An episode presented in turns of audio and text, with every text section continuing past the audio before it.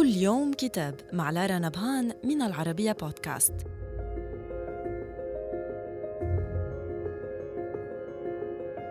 نتناول اليوم كتاب Love and Duty أو الحب والواجب الأرامل الكونفدراليات والسياسة العاطفية للخسارة من تأليف أنجيلا إسكو إلدر.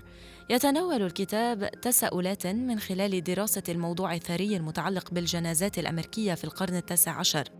تصف فيه الكاتبة كيف جابهت الكثير من نساء الجنوب الواقع الصعب والتحول إلى أرامل بسرعة خلال الحرب الأهلية.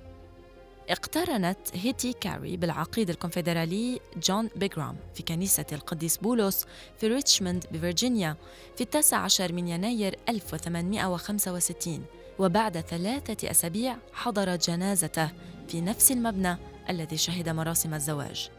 من وجهة نظر ألدر المؤرخة في جامعة كونفرس في ساوث كارولاينا فإنه من المثير للاهتمام أن إحياء ذكرى القتلى الكونفدراليين كان حدثا مثيرا للجدل بعد الحرب ولكن ليس للأسباب التي يجري النظر فيها اليوم.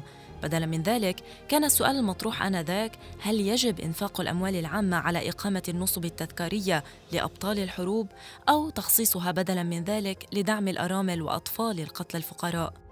صدر الكتاب عن The University of North Carolina Press وإلى اللقاء مع كتاب جديد